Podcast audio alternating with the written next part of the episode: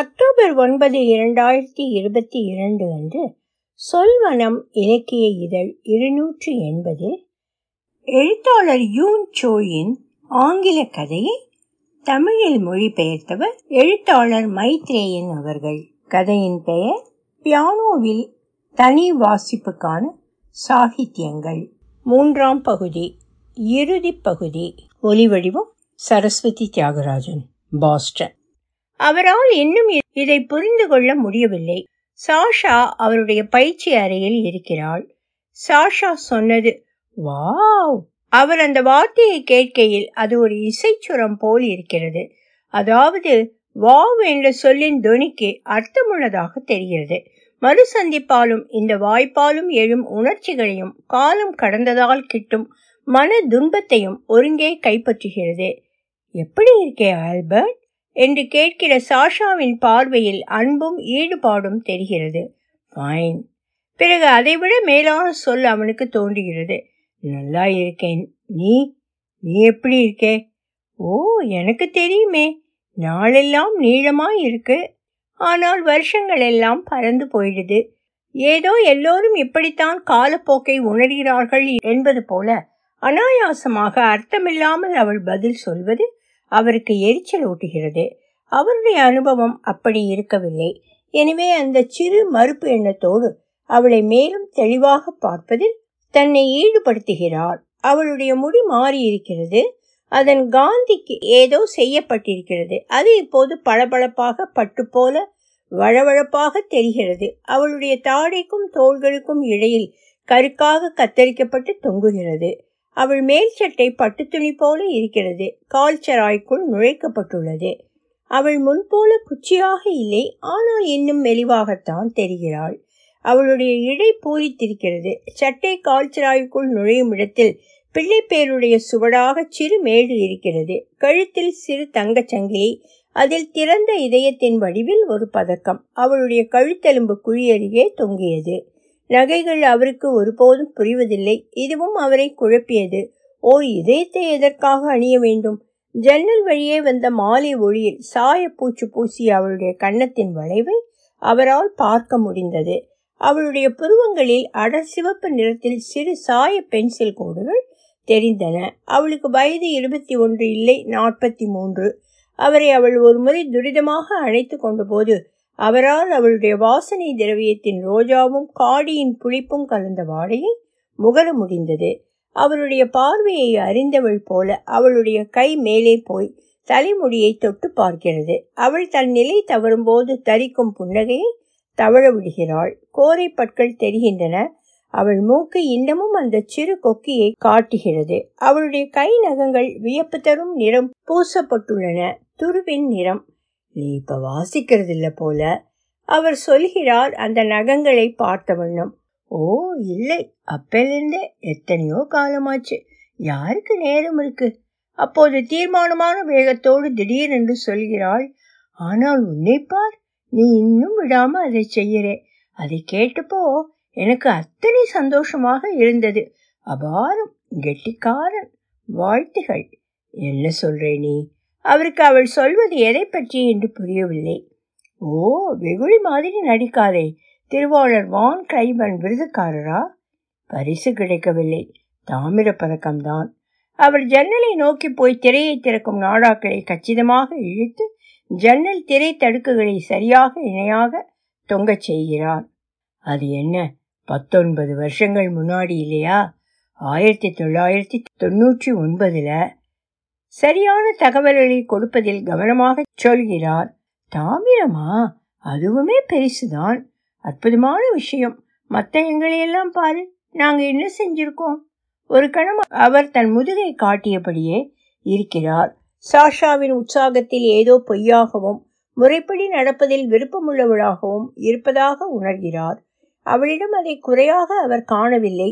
அந்த போட்டி, அதற்கு பின் விளைவுகள் போன்றவற்றை பற்றி திரும்ப யோசிப்பதை அவர் தன்னளவில் விரும்புவதில்லை.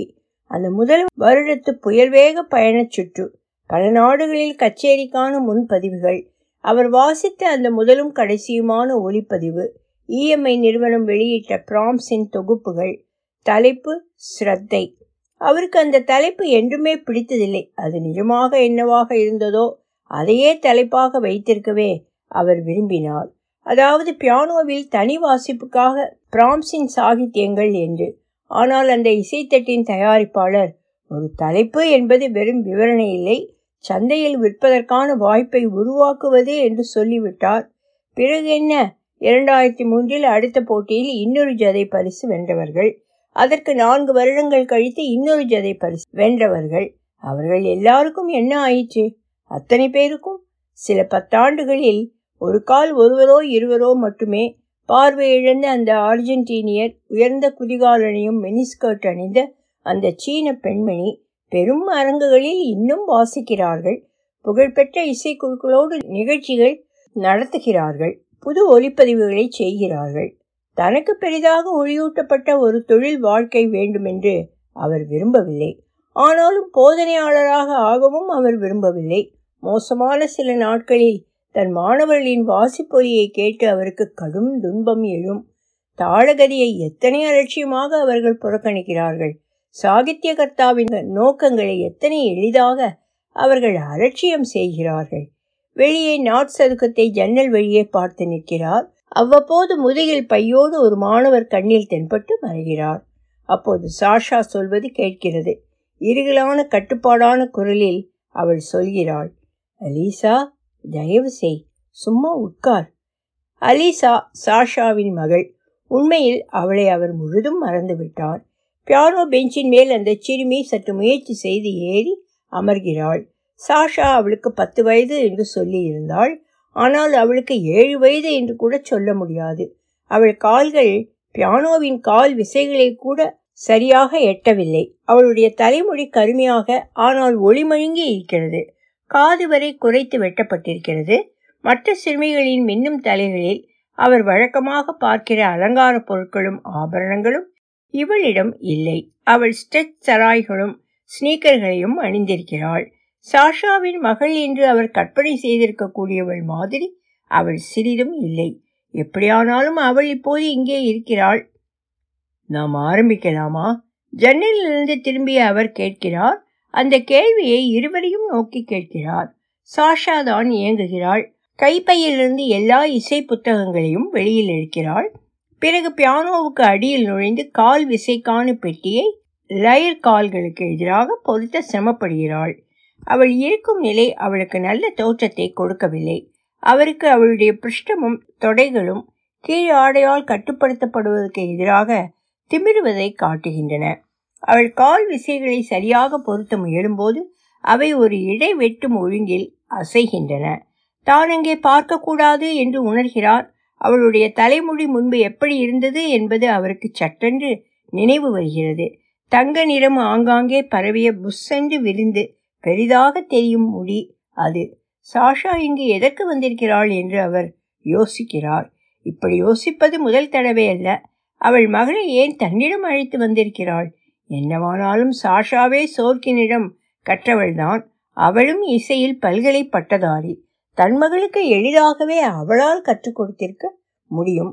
பியானோவின் கீழிருந்து எழுந்த சாஷா அலீசா என்று விழித்து சொல்கிறாள். தயவு செய்து திரும்பிப்பார். அம்மாவுடைய பழைய நண்பரான மிஸ்டர் ஒமிக்கு ஹலோ சொல். அம்மாவின் பழைய நண்பர். ஆமாம், சரிதான் என்று நினைத்தார் ஆல்பர்ட். சரியாக அவர் அதுதான். அப்படி அது வர்ணிக்கப்படுவதை கேட்பது குளிர்ச்சியை, அதிலிருந்து கிட்டும் புத்தி துல்லியத்தை அவருக்கு கொடுத்தது. அந்த பெண் ஏதும் செய்யாமல் சும்மா இருந்தாள். நீ என்ன தயார் செய்திருக்கேன்னு அவரிடம் சொல்லு. சாஷா உந்துகிறாள். அலீசா இன்னும் அசைவில்லாமல் இருப்பதை பார்த்து சாஷா இசை புத்தகங்களின் அடுக்குகளிலிருந்து ஒரு சாகித்யத்தின் மூல வடிவு பிரதியை உருவி எடுக்கிறாள். அது பித்தோவனின் சொனாட்டாக்களில் இரண்டாம் புத்தகம். ஆல்பர்ட் தீர்மானமாக ஒரு அடி முன்னெடுத்து வைக்கிறார். மற்ற எந்த வகுப்பையும் அவர் நடத்துவது போல இங்கும் அவர் பொறுப்பை கையில் எடுக்கும் நேரம் வந்துவிட்டது. அந்த சிறுமியை ஒரு சுரத்தை வாசிக்க சொல்ல வேண்டும் அவர். அவர் பியானோவை நோக்கி நகரத் தொடங்கும் போது சாஷா திடீரென்று அவர் முன்னால் தடுப்பது போல வருகிறாள். அவளுடைய முகபாவத்தை பார்த்து அவர் நின்று விடுகிறார். அவள் முகத்தில் ஒளிவே இல்லாமல் தெரிகிற வேண்டுகோள் விடுக்கும் பாவத்தை போல வேறெந்த வளர்ந்தவரின் முகத்திலும் அவர் இதற்கு முன் பார்த்ததில்லை. ஆல்பர்ட் என்கிறாள். அலிசா நல்ல வாசிப்பா, நான் சும்மா இதை சொல்லவில்லை. அவள் ஒன்றும், நான் என்ன சொல்கிறேன்னா, அவள் இரு நீயே பார்ப்பே, உனக்கு புரியும். சாஷா இந்த இடத்தில் நிறுத்தி கொள்ளலாம் என்று தீர்மானிப்பவள் போல இருந்தது. ஆனால் அவள் எப்போதாவது அப்படி நிறுத்தி கொண்டிருந்திருக்கிறாளா? அவளுடைய அடுத்த பேச்சு அடித்து கொட்டுகிறது. கிரெக் இது நார்மல் இல்லைன்னு நினைக்கிறார், அவருக்கு புரியலை.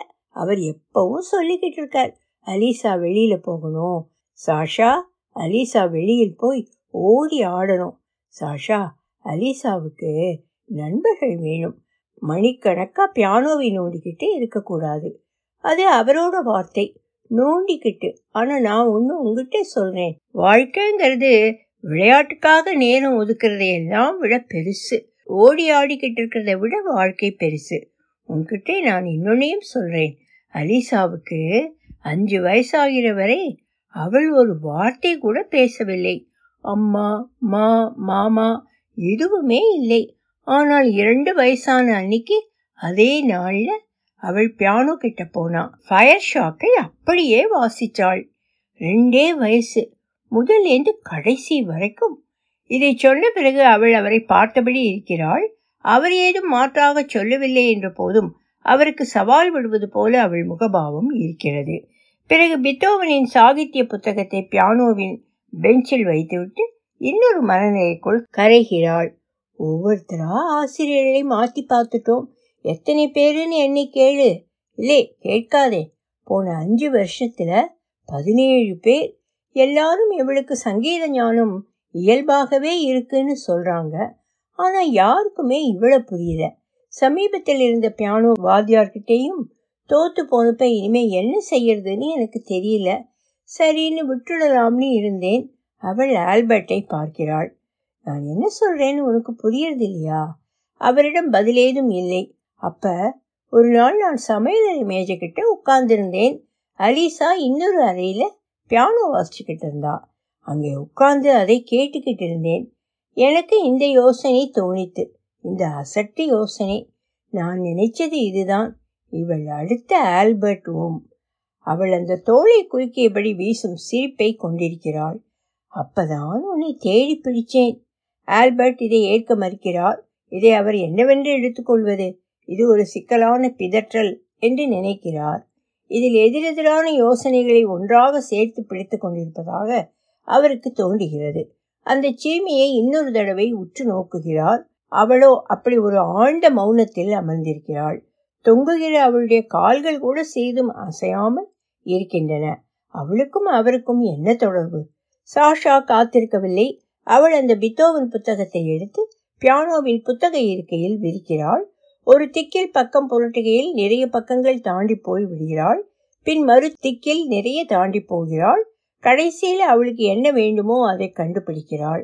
சொனாட்டா எண் இருபத்தி ஒன்று வால்ஸ்டைன். செல்லோ, பீத்தோவன்ல ஆரம்பிக்கலாம், சரியா? ப்ளீஸ், நான் உன்னை கேட்டுக்கிறேன். பீத்தோவன். குறிப்பிடத்தக்க விதத்தில் அந்த சிறுமி தன் மடியிலிருந்து கைகளை மேலே எடுக்கிறாள். ஆல்பர்ட் கைகளை குறுக்கே கட்டிக்கொண்டு முகத்தை சுருக்குகிறார். கேட்க தயாராக ஆகும்போது அது அவருடைய இயல்பான உடல் பாவிப்பு. அவருக்கு எந்த எதிர்பார்ப்பும் இல்லை. அவள் வால்ஸ்டைனை எத்தனை நன்றாக வாசித்தாலும் அது பீத்தோவனின் நோக்கப்படியான வால்ஸ்டைனாக இராது. ஆனால் அவள் செய்கிற ஒரு சிறு செயல் அவர் கவனத்தை ஈர்க்கிறது தனிப்பட்ட விதத்தில், ஆனால் ரகசியமாக இல்லாமல். அவள் அந்த பளபளக்கும் கருப்பு விழிப்பலகையில் தங்க எழுத்துகளில் பொறிக்கப்பட்டிருக்கும் ஸ்டைன்வே அண்ட் சன்ஸ் என்ற பெயரில் உள்ள ஒரு ஏ எழுத்தை தொடுகிறாள். ஒரே ஒரு கணம் தன் சுட்டு விரலாள். ஓ, அவருக்கு இந்த சைகை தெரியும். அந்த ஏ என்பது ஆல்பர்ட்டுக்காக. பியானோ முன் உட்காரும் ஒவ்வொரு தடவையும் அவர் அப்படி எண்ணுவது என்று அவர் வழக்கம். அப்போது அவள் வாசிக்க தொடங்குகிறாள். அவள் என்ன வாசிக்கிறாளோ அது வால்ஸ்டைன் இல்லை. அது ஒரு மலிவான லேசான கீதத்தில் துவங்குகிறது. அது என்னது? அவர் முழங்கிக் கொள்கிறார். இடிசி ஹாட் கிராஸ் பன்ஸ். ஒரு கணம் தாண்டி அந்த கீதம் அலங்காரப்படுகிறது. ட்ரில்கள், திருப்பங்கள், ஆட்டப்பாட்டமான இடது கை பாணிகள். ஆக அவள் சாமர்த்தியம் காட்டுகிறாள். One a penny two penny hot cross buns. பிறகு அவள் நிஜமாகவே பீத்து கொண்டு போக தொடங்குகிறாள் அந்த குட்டி கரிச்சான் காக்கை. அவர் ஹாட் கிராஸ் பன்ஸை ஸ்டகாட்டோவில் கேட்கிறார். பிறகு ஹாட் கிராஸ் பன்ஸ் இடது கை பக்கம் எடுத்து போகப்படுகிறது. அவள் கிரேஸ் நோட்களை பயன்படுத்தவில்லை. அப்படித்தானே இருக்க முடியும், அது ரொம்பவே தேய்வழக்கு இல்லையா? மாறாக அவள் அப்பஜடுராக்களை பயன்படுத்துகிறாள். அவை சுரத்தை அரையடிப்பு தள்ளி போடுகின்றன. தன் கண்ணோரத்தால் அவர் சாஷாவை பார்க்கிறார். அவள் அவர் வழக்கமாக உட்காரும் இடத்தை பிடித்து கொண்டிருக்கிறாள். தன் நீண்ட கையால் அலிசாவை நிறுத்தி அந்த பாடாவதி வால்ஸ்டனை வாசிக்க வைக்க முயலப்போகிறாள். ஆனால் அவர் பொறுமை எழுந்து தன் கையால் ஒரு சைகை செய்கிறார். அடுத்து என்ன? அலிசா அந்த பாட்டை ரிலேட்டிவ் மைனருக்கு எடுத்து போயிருக்கிறாள். ஹார்மோனிக் மைனருக்கு ஏன் போகவில்லை? அவர் ஒரு அடி கிட்டே நெருங்குகிறார். ஆமாம், அவளுடைய தேர்வு கூடுதலாக சுவாரஸ்யம் உள்ளதாக இருக்கிறது. அடுத்து அவள் ஹாட் கிராஸ் பன்ஸ் பாட்டை ஒரு பரோக் ஃபியூகாக அளிக்கிறாள். அட, அது ஹாஸ்யமாக இருக்குமே. அவளுடைய முகபாவத்தை பார்க்க முயல்கிறார். அது சற்றும் மாறாமல் இருக்கிறது. ஏதோ ஒரு கட்டத்தில் தான் பியானோவின் விசைப்பலகை அருகே வந்திருப்பதை அவர் அறிகிறார். ஓரத்தில் நிற்கிறதால் அவள் வாசிப்பதற்கு கொஞ்சம் ஹார்மோனிக் சுவை கூட்டுவதற்காக சில விசைகளை தானும் அழுத்தி இசையில் சேர்கிறார். இசை திடீரென்று நிற்கிறது. அவர் இதை எதிர்பார்க்கவில்லை. திடீரென்று ஒலி நின்றது. அவருக்கு ஆழ்ந்த எரிச்சலை ஊட்டுகிறது. ஆ, சரி சரி, மேலே வாசி வாசி. அவள் மாட்டாள். என்னம்மா, அலிசா தானே, நீ நிறுத்தாதே, நான் இங்கே இல்லைன்னு நினைச்சுக்கோயே. ஏதும் நடக்கவில்லை. அவள் தன் கருமையான விழிகளை கொண்டு முன்னால் பார்த்தபடி தன் கைகளை சிறு முஷ்டிகளாக்கி இருக்கிறாள். அவற்றை தன் கால்களுக்கிடையில் நுழைத்து இறுக்கி பிடித்து கொண்டிருக்கிறாள். அவர் சாஷா தன் இருக்கையில் மறுபடி முன்னால் நகர்வதை அறிகிறார். அவளை சும்மா இருக்கும்படி செய்ய முடியக்கூடாதா என்று விரும்புகிறார். முதலேந்து மறுபடி ஆரம்பிக்கிறியா? மாட்டியா? அப்ப இங்கே இருந்து ஆரம்பிக்கலாமா என்ன? அவர் ஹாட் கிராஸ் பன்ஸ் கீதத்தின் சில சுரங்களை வாசிக்கிறார். அந்த விசைகளை அவருடைய விரல்களின் கீழ் உணர்வதில் இருந்த மகிழ்ச்சிக்காக அவர் விரும்பியதை விட சில சுரங்கள் கூடவே வாசிக்கிறார். அந்த முதல் சில சுரங்கள் அவள் வாசித்து அவர் கேட்டவை. ஒரு ஆக்டேவ் மேலே போய்விட்டு ஒரு ஆக்டேவ் கீழிறங்கி அது ஒரு உலா போவது போல, அது இல்லையா? சாஷா இப்பொழுது எழுந்து நிற்கிறாள். பியானோவின் மறுபக்கத்துக்கு போகிறாள். அவர் அவளை பார்க்க வேண்டும் என்பதற்காக ஆல்பர்ட் என்று மெல்ல அழைக்கிறாள். இது எப்படி இருக்கு? அவர் ஒரு அரை சுரம் மேலே ஏற்றி ஒரு தொடர்ச்சி ஆரம்பிக்க உதவ தன் விரல்களை நடத்துகிறார். அதைவிட மேலாக அடுக்கான தொடர்ச்சி. இங்கே சில கருப்பு விசைகளை சேர்க்கலாம். ஆல்பர்ட் என்று சற்று உரக்க விழிக்கிறாள் சாஷா. அவர் அவளை பார்க்கிறார், கேட்கிறார். ஆனால் இந்த கணத்தில் அவர் ஒரு போலி கருவை அங்கு இசையில் கலப்பதில் முனைந்திருக்கிறார். ஹே, அந்த சிறுமி ஏதும் சொல்வதில்லை. இன்னும் நின்றபடி தன் இடது காலை நீட்டி ஒரு கால் விசையை தொட்டு பெடல் பெட்டியை அடைகிறார். இப்போது அவளை அந்த பெஞ்சிலிருந்து இறக்கி விட்டுவிட்டு அந்த இறக்கையை இருக்கையை தான் முழுதும் அடைய வேண்டும் என்றும் கால் விசைகள் பியானோவின் கீழ்த்தாயி விசைகளையும் பெற வேண்டும், தான் பியானோவை முழுவதுமாக வாசிக்க வேண்டும் என்று விரும்புகிறார். ஆனால் மேல்தாயி விசைகளிடையே தான் இருக்கும் வசதியற்ற நிலையிலிருந்து விசைகளை தட்டி ஒலி எழுப்பிய வண்ணம் இருக்கிறார். இதுதான் நீ அந்த மைனரில் வாசித்த உருமாற்றம், அந்த சிறுமியிடம் சொல்கிறாள். சில நேரம் ரொம்ப வற்புறுத்தாம இருக்கிறது தான் அலிசா கிட்டே நல்லா வேலை செய்யும் என்கிறாள் சாஷா. இப்போ ஒரு மிரர் இன்வெர்ஷன் செய்தா எப்படி இருக்கும்? அவகிட்ட மேலே மேலே சொல்லிக்கிட்டு போனா அவ இதை கேட்டியா, என்னவெல்லாம் சாத்தியம்னு பாத்தியா? அவர் வாசித்து கொண்டே போகும்போது அவர் எதையோ கேட்கிறார். அது என்னதென்று அவர் புரிந்து கொள்ள ஒரு நொடி ஆகிறது. லயர் கம்பளங்களுக்கு எதிராக ஒரு மந்த ஒலி கொண்ட இடிப்பு அது. அதை பொருட்படுத்தாமல் அவர் மேலே வாசித்தபடி இருக்கிறார். மறுபடியும் ஸ்னிக்கர் அணிந்த அந்த கால் வீசி உயரே எழுகிறது. வேண்டாம் என்கிறார் ஆல்பர்ட். செய்யாதே. சிறுமியின் முழங்காலின் மீது ஒரு கையை உறுதியாக வைக்கிறார். உள்ளங்கைக்குள் அவளது முழங்கால் முழுதும் அடங்கி விடுகிறது. கால் துடிக்கிறது. அவர் தன் கையை மேலடிக்கிறார். பிறகு மறுபடியும் வலுவோடு கீழிறக்கி பிடிக்கிறார். ஆல்பர்ட் என்கிறாள் சாஷா. அலிசா என்கிறாள் சாஷா. அவர்களை அவள் அழைத்த ஒலிக்கு ஏற்பட்ட விளைவு அவள் நினைத்திருக்க கூடியதற்கு மாறாக இருந்தது. அவள் அங்கே இருந்ததை மறுபடி உணர்ந்து கொண்டு அவளை நோக்கி திரும்புவதற்கு பதிலாக அல்லது யதார்த்தமான மறுவினைக்கு பதிலாக அவள் அவர்களை சுற்றி ஒரு கண்ணுக்கு புலப்படாத வட்டத்தை வரைந்தது போலவும் அவளால் அதற்குள் நுழைய முடியாதிருப்பதைப் போலவும் ஆகியது. அந்த வட்டத்துக்கு வெளியே அவளுடைய வெளுத்த முகம், கவலையின் படபடப்பு எல்லாம் சம்பந்தமற்றவை. அந்த வட்டத்துக்குள் அந்த சிறுமி அவர் சிந்தனையில் நுழைகிறாள். ஆல்பர்ட் சாஷா மீதான கவனத்தை பின்னால் ஒதுக்குகிறார். அந்த சிறுமியின் துள்ளும் முழங்கால் முட்டியின் மென்மையான எலும்பு கட்டமைப்பில் உதைக்கவும் தொடர்ந்து உதைத்தபடி இருக்கவும் ஒரு பிடிவாதமான எந்திரத்தனமான விருப்பத்தை அவர் உணர்கிறார். அவள் வேகமாக மூச்சு விடுவதை அவர் கேட்கிறார். அந்த மூச்சு சுடரை போல தெரிகிறது. அவளுடைய உச்சந்தலையிலிருந்தும் முடியிலிருந்தும் இயற்கையான ரோமங்கள் அடங்கிய உடலிலிருந்து வரும் ஒரு வாடை வாடி துகளாக தொடங்கும் சரத்கால இலைகளை போன்ற நெடியை அவர் முகர்கிறார். அந்த சிறுமியின் முகத்தை அவர் பார்க்கவில்லை. ஆனால் அவளோடு அவர் எப்படியோ ஒரு தொடர்பை ஏற்படுத்தி விட்டதாகவும் அதன்படி திட்டம் என்னவென்றால் அவர் கையை எடுத்த பின் அவள் உதைக்க மாட்டாள் என்றும் அவருக்கு ஒரு புரிதல் எழுகிறது. அவர் கால் முட்டியிலிருந்து கையை இழுக்கிறார். அவள் உதைப்பதில்லை. அந்த கால் முட்டியை அமைதியாக ஒழுங்கு தவறாமல் இருக்கிறது.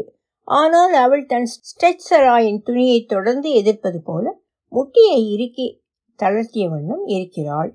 எல்லாம் இப்போது நெருங்கி வந்தாயிற்று, கட்டுக்குள் இருப்பதாகி விட்டது. ஆனால் அடுத்த கணமே சிறுமி தன் மெல்லிய கரங்களை உயர்த்துகிறாள்.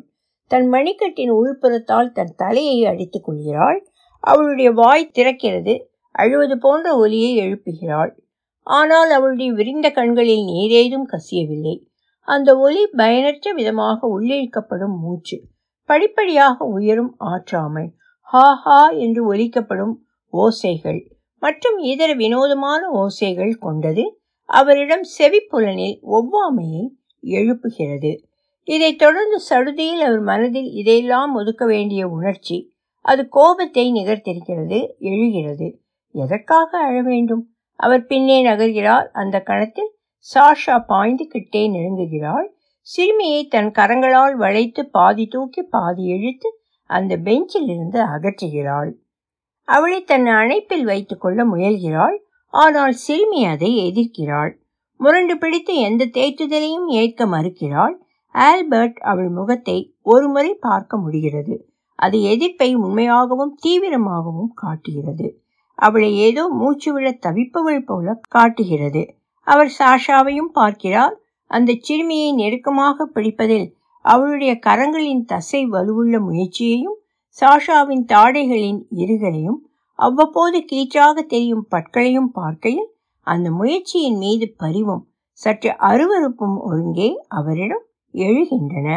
திடீரென தப்பித்தல் பிடியில் சிறிது நெகிழ்ச்சியை உணர்கிற சிறுமி குதித்து தப்பி ஓடிவிடுகிறாள்.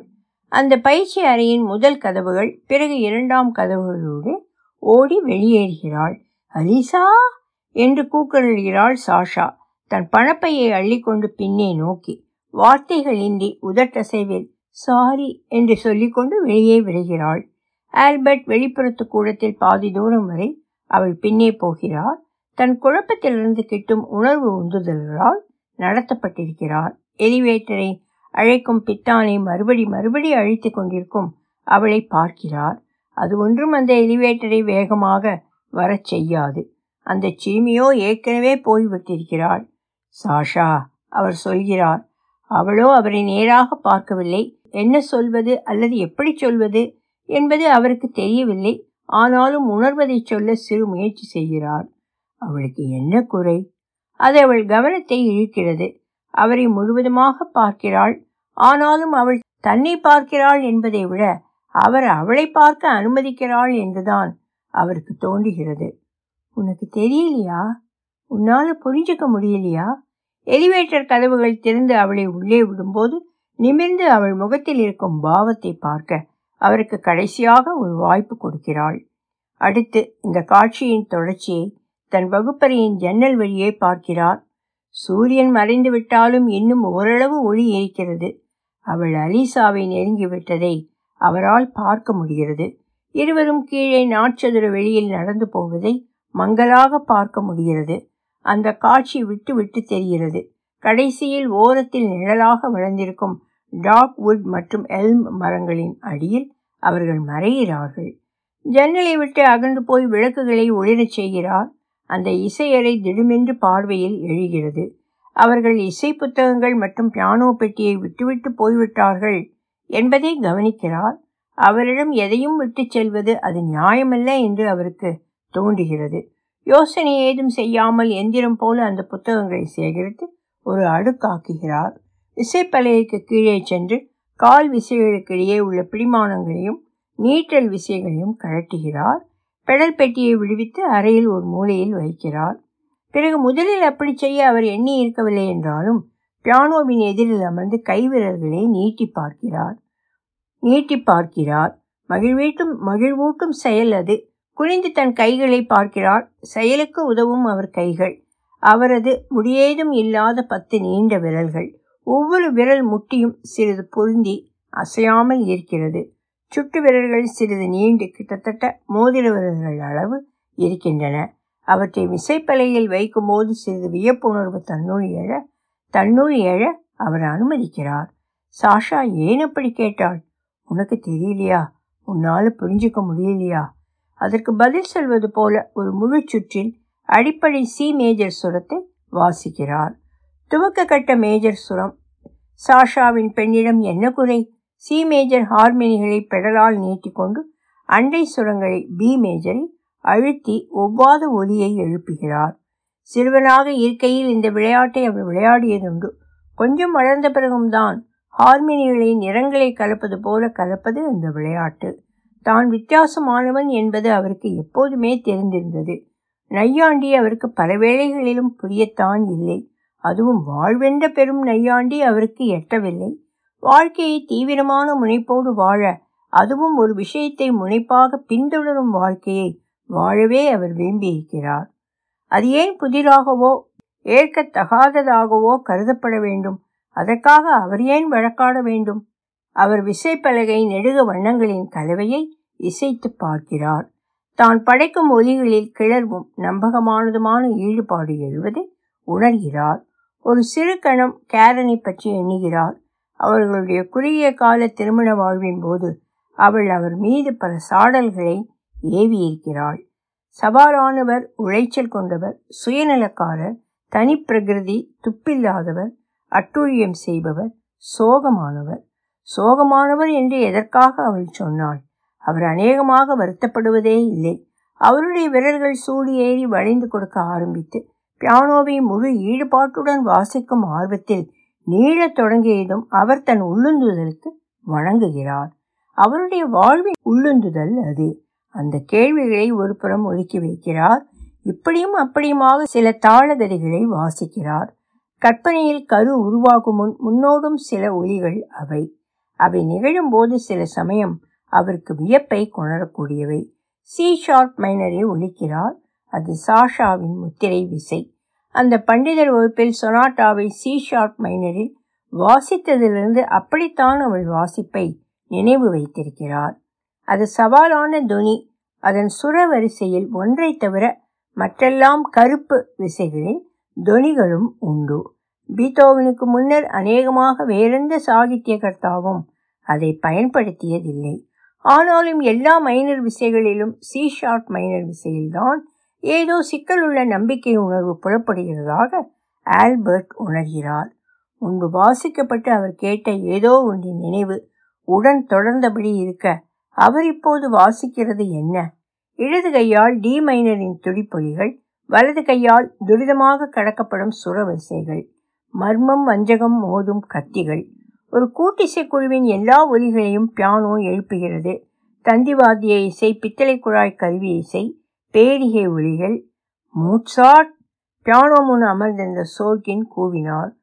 டோனா ஆன்னா மயக்கப்பட்டிருக்கிறாள். அவளுடைய அப்பாவான இல் கொமெண்டடோரே டோன் ஜுவானிக்கு சவால் விட்டு சண்டைக்கு அழைக்கிறார். ஜுவானி கத்தியை எடுக்கிறார். தாக்கு தாக்கு. பிறகு இங்கே இதென்னது? வியப்பும் அமைதியும். சி மேஜரில் ஓஸ்டினாட்டோ முக்கோர்வைகள், கொமெண்டடோரேயின் சாவு. இசை தொடர்ந்தது மென்மையாக ஆனால் விடாப்பிடிவாதமாக ஒவ்வொரு கோர்வையாக. பிறகு சோர்கின் தனது உடல் வாயில் சிறு மாற்றம் செய்து கொண்டார். அதே முக்கோர்வைகளை வாசிக்க தொடங்கினார். ஆனால் இப்போது சி ஷார்ப் மைனரில். அந்த நிபுணர் எடுக்கும் வகுப்பின் மாணவர்களுக்கு தாம் என்ன கேட்கிறோம் என்பது புரிய தொடங்குகையில் அவர் சொன்னார், இது உங்களுக்கு தெரியும், பித்தோவன் ஓபோஸ் இருபத்தி ஏழு எண் இரண்டு. நாம் இதை மூன்லைட் சொனாட்டா என்று அழைக்கிறோம். அப்போது பல தொடர்ச்சிகளில் மூன்லைட் கீதத்தின் இந்த மாற்றப்பட்ட அனுபவம் அங்கு ஒலித்தது. வியன்னாவில் ஏடுகள் இருக்கின்றன, அவற்றின் நிரூபணத்துக்கு நீங்கள் பார்க்கலாம். வாசித்தபடியே சோர்கின் பேசினார். பித்தோவன் மோட்சார்ட்டிடமிருந்து இந்த பகுதிக்கான கருவை எடுத்துக்கொள்கிறார், தன் சொனாட்டாவினுள் அதனை புகுத்துகிறார். நீங்கள் கவனித்து பார்த்தால் இதை பித்தோவனின் கையெழுத்திலேயே நீங்கள் பார்க்கலாம். சிறிது நேரம் கழிந்த பின் இசை மறுபடியும் மாறியது. முக்கோர்வைகள் இப்போது சிறு மாறுதலுடன் இடது கைப்பக்கத்துக்கு மாற்றப்பட்டன. இப்போது தாளம் இரண்டிரண்டாக வகுக்கப்பட்டது, முன்போல மூன்றாக இல்லை. முப்பது வருடங்கள் கழித்து பின்னர் இந்த நபர் வருகிறார், இந்த ஷோபன். அவர் எல்லாவற்றையும் சி ஷார்ப் மேனரில் அமைக்கிறார். சோர்கின் இந்த இடத்தில் அவர்களுக்கு மிக நெருக்கமானவர் போல புன்னகைத்தார். தன் வலது மணிக்கட்டை உயர்த்தி விரல்களை திறந்து விரித்தார். பிறகு அங்கு ஒலித்தது அந்த புகழ்பெற்ற கீதம், நாட் ட்வெயின் எண் இருபது, சி ஷார்ப் மைனரில். பார்த்தீங்களா என்றார் இன்னும் புன்னகைத்தவராக. மேலும் சில அளவைகளுக்கு நாட் ட்வெயினை வாசித்த பிறகு இசை மறுபடி மாறியது, இ மேஜர். அப்போது இசை மாற்றத்தில் ஓர் உணர்ச்சி பொழிவு தெரிந்தது. சோர்கின் தன் பார்வையை உயர்த்தினார். மூன்லைட் சொனாட்டாவிற்கு நூறு வருடங்களுக்கு பிறகு செர்கெய் ரஹ்மானினோவ். அட ஆமாம், இரண்டாவது பியானோ கான்சர்டாவின் இரண்டாவது அசைவு. இதை அவர்கள் ஏன் முன்பே உணரவில்லை? ரொமான்டிக் காலத்தின் முடிவு. அவர் இதை சொன்ன விதத்தால் ரஹ்மானினோவும் அவரும் ஒரே நாட்டவர் என்பதும், ரஷ்யா சோவியத் யூனியனாக ஆன பிறகு சோர்கின் அந்த நாட்டுக்கு திரும்பி போகவில்லை என்பதும் அவர்களுக்கு நினைவு வந்தன. மறுபடியும் இசை மாறியது. ஏதோ முற்றிலும் புதியதாக, எளிமையானதாகவும் களிப்பூட்டுவதாகவும் உருமாறியது. அவர்களுக்கு குழப்பம் ஏற்பட்டதை பார்த்து சோர்கின் குதூகலித்ததாக தெரிந்தது. Because the world is wrong, it turns me on என்று பாடினார். ஆனால் அவர் பாடியது மோசமாக இருந்தது. Because the wind is high, it blows my mind. யாருக்காவது தெரிந்ததா? திரும்பினவர் அவர்களிடம் கேட்டார். இது பீட்டில்ஸ். யோகோ ஓனா ஒரு நாள் மூன்லைட் சொனாட்டாவை வாசித்து கொண்டிருந்தார். ஜான் லெனன் சொல்கிறார், எனக்கு அந்த சுரவரிசையை தலைகீழாக கொடு. அவர் அந்த பீட்டில்ஸ் பாட்டை மேலும் சில வரிகள் வாசித்தார். பிறகு நிறுத்தினார். இப்படித்தான் எல்லாம் போகிறது என்றார். அதற்கு மேல் சொல்ல ஏதும் இல்லை. கடைசி நிபுணர் வகுப்பு முடிவுக்கு வந்தது. அவர்களுக்கு கொடுத்த நேரம் தீர்ந்து போயிருந்தது. ஆனால் மாணவர்கள் தங்கள் மடியில் இருந்த இசை குறிப்புகள் மேல் கைகளை கோர்த்து வைத்தபடி இன்னும் காத்திருந்தனர். அவர்கள் எத்தனை இளையவர்களாக தெரிந்தார்கள் என்று ஆல்பர்ட்டுக்கு நினைவிருந்தது. எத்தனை பேராசைகளோடு எவ்வளவு தெளிந்த இதயமும் கொண்டிருந்தனர். தங்களுடைய பல வருடங்களை மொத்தமாக தங்களையே கூட இந்த கருவிக்கு, இந்த இசைக்கு, இந்த கலைக்கு அவர்கள் அர்ப்பணித்திருந்தனர். ஆனால் யதார்த்த உலகுக்கு அவர்கள் திரும்பும் முன் அவர்களுக்கு இப்போது ஏதோ ஒரு நிமித்தம் தேவைப்பட்டது. அது மிகச்சிறியதாக இருந்தாலும் போதும். ஆனால் அவர்களுடைய ஆசிரியரால் என்ன உறுதி கொடுத்திருக்க முடியும்? இதைத்தான், கலையின் தொடர்ச்சியைத்தான். அவர்கள் அதில் இருந்தாலும் இல்லாவிட்டாலும் அது தொடரும். பயிற்சி அறையில் தொலைபேசி ஒலித்து கொண்டிருந்தது. அது தானாக நிற்கும் வரை மணி அடிக்கட்டும் என்று விடுகிறார் ஆல்பர்ட். பிறகு செய்தி பதிவாகிறதை சுட்டும் விளக்கு மின்னுவதை பார்க்கிறார் பார்த்திருக்கிறார். அவருக்கு ஏற்கனவே தெரிந்ததை அது சொல்கிறது. அவருக்கு ஒரு செய்தி காத்திருக்கிறது. ஆனால் அவர் பின்னொதுங்கிய நிலையில் உட்கார்ந்திருக்கிறார். அந்த நிபுணரின் வகுப்பு பற்றிய நினைவு அவரை பாதுகாப்பான சுகதுக்கங்களுக்கு அப்பாற்பட்ட ஓரிடத்திற்கு திரும்ப கொண்டிருக்கிறது. இசை கொணர்ந்த ஏமாற்றங்கள், அவற்றை அவர் எப்படியோ சமாளித்துக் கொள்வார். பல நேரங்களில் அவர் செய்ய வேண்டியதெல்லாம் நம்பிக்கையுள்ள ஒரு சிறு செயல்தான். அமர்ந்து இசைப்பலகையின் மூடியை திறந்து இசை குறிப்புகள் வைக்கும் பலகையை சரியான கோணத்தில் சாய்த்து நிறுத்தி வைத்தால் போதும். ஆனால் பிற நினைவுகள், ஏமாற்றங்கள், கடும் குழப்பத்தை உடன் கொணர்வதாக அச்சுறுத்துவன. அவர் சாஷாவை பற்றி நினைக்கப் போவதில்லை. அவளுடைய எழுச்சியை வீழ்ச்சியை காட்டும் கணங்களையும் அவளுடைய முகபாவங்களின் ஜாலங்களை பற்றி யோசிக்கப் போவதில்லை. அவள் திடீரென்று அவர் வாழ்வில் மறுபடி தோன்றியதையோ அதே போல திடுமென்று விட்டு நீங்கியதையோ பற்றி குழப்பங்கள் ஏதும் மீதம் வைத்து கொள்ள போவதில்லை. அவளுடைய மகளின் சுவையான இசைக்கோர்வியை தவிர வேறெதையும் அந்த சிமியை பற்றி தெரிந்து கொள்ள ஆர்வம் கொள்ளப் போவதில்லை. அந்த இசைப்பின் சூட்சுமத்தை அவர் தன் கைகளால் வாசித்து பார்த்து புரிந்து கொள்ள முடியும். இப்படி அவர் நினைப்பதையோ அவருடைய பழக்கங்களையோ வழக்கமாக அவர் மேற்கொள்ளும் முறைகளையோ செயல்களையோ கேள்விக்குள்ளாக்கக்கூடிய நபர் ஒருவர் பற்றி, ஆனால் அப்படி ஒரு நபர் யார் இருக்கிறார்? அவருக்கு ஒரு க்ஷணம் சினம் எழுந்தது. அந்த கோபம் அவருக்கு இயல்பானதே அல்ல. அவர் வேறென்ன செய்ய வேண்டும்? அபூர்வமாக சுய பரிதாபம் கொண்டு யோசிக்கிறார். அவருடைய நலனை காக்க வேறு யார் இருக்கிறார்கள்? இத்தனை வருடங்களாக அவர் யோசித்திராத இன்னொன்றை பற்றி இப்போது நினைக்கிறார். சோர்கின் இறந்த பிறகு அது நடந்து பத்து வருடங்கள் இருக்குமா? ஆஸ்திரேலியாவில் அவருக்கு ஒரு நினைவஞ்சலி நிகழ்ச்சி ஏற்பாடானது. பாறைகளால் கட்டப்பட்ட சர்ச்சின் முன் அவருடைய முன்னாள் மாணவர்கள் அமைதியாக ஒன்று சேர்ந்தார்கள். இசை நிகழ்ச்சிக்கான முறையான உடைகள் அணிந்து வந்தனர்.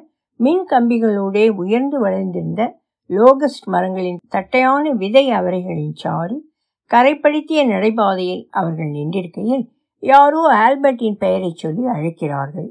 அது சாஷா இல்லை, பென். சடங்கு முடிந்த பெண் சிறு ஸ்போர்ட்ஸ் பார் ஒன்றில் அவர்கள் இருக்கிறார்கள். பென் ஒரு பியரும் ஆல்பர்ட் ஒயினும் கொணரச் சொல்கிறார்கள். ஒயின் ஒரு தடியான தூசி பறந்த கண்ணாடி குழையில் வருகிறது. சியர்ஸ். பென் இப்போது ஒரு சமூகவியலாளர். ரட்கர்ஸ் பல்கலை ஒரு புத்தகம் வெளியிட்டிருக்கிறார். மேதமே எனும் புனைக்கதை தலைப்பு. தன் குடும்பத்தின் படங்களை செல்போனில் காட்டுகிறார். முகநூல் தளத்துக்கு போய் அவர்களை தெரிந்தவர்களை பற்றி பார்க்கிறார். இது அந்த பிரெஞ்சு ஹார்ன் வாசித்தவன். அவன் பெயர் என்ன? சாண்ட்ரோ. அவனுடைய ஹார்ன் வாத்தியத்தை ஐயாயிரம் டாலருக்கு விற்று விட்டான். யங் ஊ அவனே நினைவிருக்கா? அவன் மாணவர்களை பரீட்சைகளுக்கு தயார் செய்கிற மையங்கள் சிலரை நடத்துகிறான். எஸ்ஏடி பரீட்சைக்கு பயிற்சி. கிரேசேரன். அவள் இப்போ எல்ஏ ஃபில்ஹார்மோனிக்கில் இருக்கிறாள்.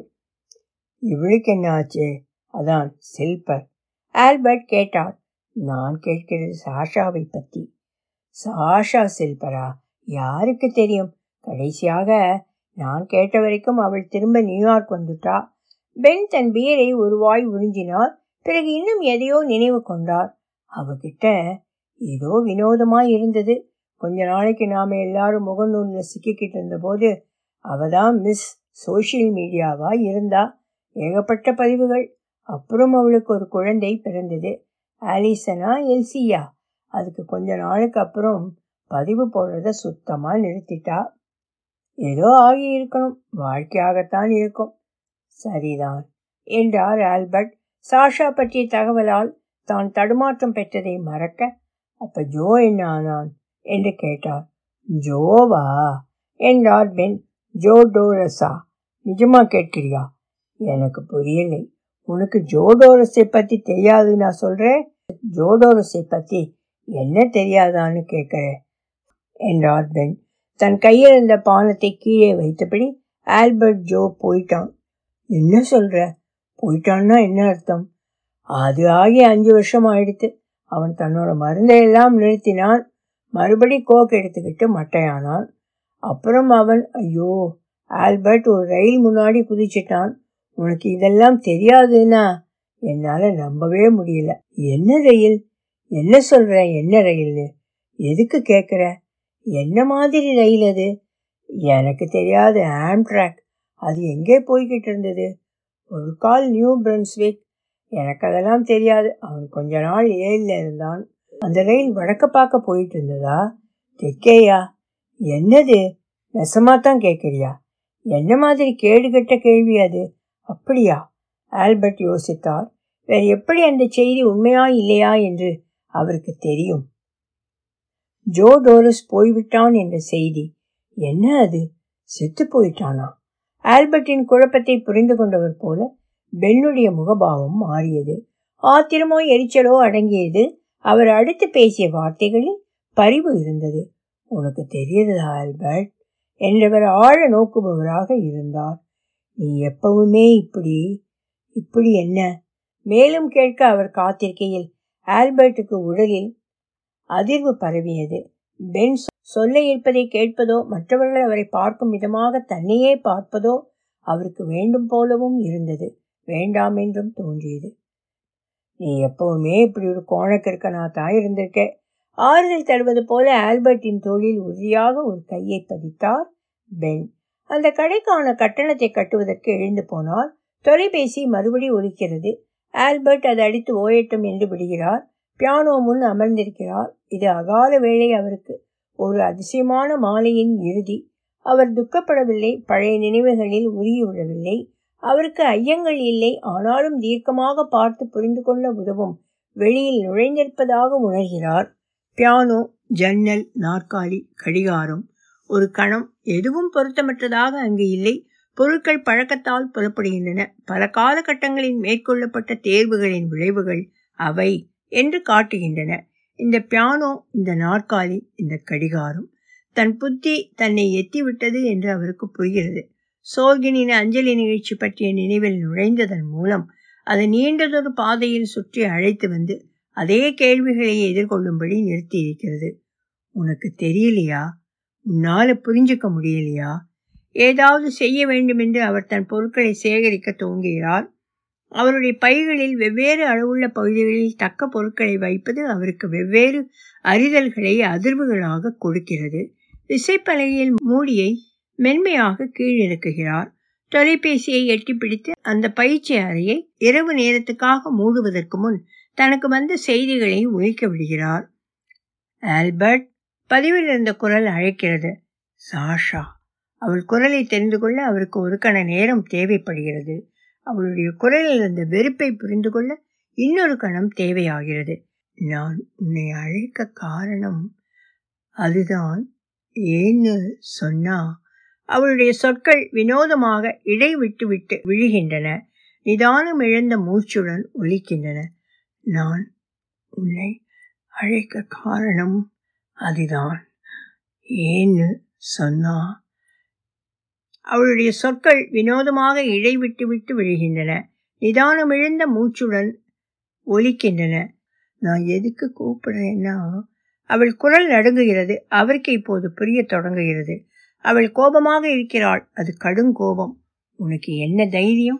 அதுவும் நீ மற்றவங்க எப்படியோ இருக்கட்டும், அலிசாவிடம் ஏதோ குறைகிறதுன்னு சொல்ல உனக்கு எப்படி தைரியம் வந்தது? நான் ஒன்று சொல்கிறேன், கேட்டுக்க. அலிசா கிட்டே ஒரு குறையும் இல்லை, எதுவும் இல்லை, ஒன்று கூட இல்லை. அவள் யாராயிருக்கிறாளோ அதுதான் அவள். அது அது அபாரமான விஷயம். ஓகே ஆல்பர்ட், உனக்கு கேட்கிறதா? நீ இதை கேட்கிறாயா? நாசமா போக, இந்த மெஷின் போனை கீழே வச்சிடுதா. அவர் மெய்யடங்கி உட்கார்ந்திருக்கிறார். தீவிர அதிர்ச்சியில் இருக்கிறார். இது சாஷாவிடமிருந்து வெட்டி போட்ட மாதிரி திடீரென்று வந்திருக்கிறது. அவருடைய சுய பரிசீலனை மனநிலைக்கு முழுதும் எதிரான திக்கிலிருந்து வருகிறது. ஏதோ அவருடைய புரிதல் எல்லாவற்றையும் அநியாயமாக பின்னால் இருந்து முரட்டுத்தனமாக தாக்கிய மாதிரி இருக்கிறது. அவள் பதிவாக கொடுத்த செய்தி. அவர் தன்னுடைய நாற்காலியில் அப்படியே குன்றி போய் அமர்ந்திருக்கிறார். நிரப்பப்பட்ட தன் தோள்பையின் வாரை குருட்டுத்தனமாக கையால் தேடுகிறார். அவர் மேலும் யோசிக்கும் முன் அந்த எந்திரம் மறுபடி இயங்குகிறது. அடுத்த செய்தியை ஒளிபரப்புகிறது. ஆல்பர்ட், நான் தான் மறுபடியும் நான். சாஷா, கேளு. அவள் குரல் கரைகிறது. ஐ ஆம் சாரி, என்னை மன்னிச்சு. அலிசாவை நான் உன்கிட்டே அழைச்சிக்கிட்டு வந் வந்திருக்க கூடாதோ என்னவோ. ஒருவேளை அது மோசமான யோசனையாய் இருக்கலாம். என்னை மறுபடி பார்க்கவோ என்கிட்டே இருந்து எதையும் கேட்கவோ உனக்கு பிடிக்கலைன்னா அது எனக்கு புரியும். நான் பூரணமாக அதை புரிஞ்சுப்பேன். ஆனால் அங்கே ஒரு ஆனால் இருக்கிறது. ஆனாக்க எனக்கு இது நிஜமாக தெரிஞ்சுக்கணும் போல இருக்குது. எனக்கு பார்க்க ஒன்று இருக்குது, எனக்கு ஒரு கேள்வி இருக்குது. பிறகு அவள் ஒரு கேள்வி இல்லை, மூன்று கேள்விகள் கேட்கிறாள். அவளுடைய வழக்கமான வழி அது. நீ உன்னோட வாழ்க்கையை வாழ்ந்திருக்கிறாயா ஆல்பர்ட்? அவளுடைய குரல் சங்கீதமாக ஆகியிருக்கிறது. அதை தெரிந்து கொள்வதற்கான நம்பிக்கை இருக்கிறது. நீ சந்தோஷமாக இருந்திருக்கிறாயா? அது அது சாத்தியமா? Please Albert please. அவர்தான் ப்ளீஸ் என்று சொல்ல வேண்டிய நிலையில் இருப்பவர். ப்ளீஸ் சாஷா, என்னை என் போக்கில் இருக்க விடு. மாறாக அவர் ஒரு பதிலை தயார் செய்ய முனைகிறார். அவர் சந்தோஷமாக இருந்திருக்கிறாரா? அவருக்கு உடனே தோன்றும் மறுவினை, சந்தோஷம் என்பதை வரையறை செய். அந்த உந்துதலை விட ஆழத்தில் இருப்பது உள்ளுணர்வு. அவருடைய உள்ளுணர்வு தற்காப்பு முயற்சியில் இருக்கிறது. திடீரென்று அவர் தான் ஆத்திரப்படுவதை உணர்கிறார். சாஷா என்ன சுட்டுகிறாள் என்பதை அவர் அறிய மாட்டாதவரா? அவர் தனக்கு உருவாகி கொண்டிருக்கிற வாழ்க்கையில் ஏதோ குறை இருக்கிறதா? அவரிடமே ஏதோ குறை உண்டா?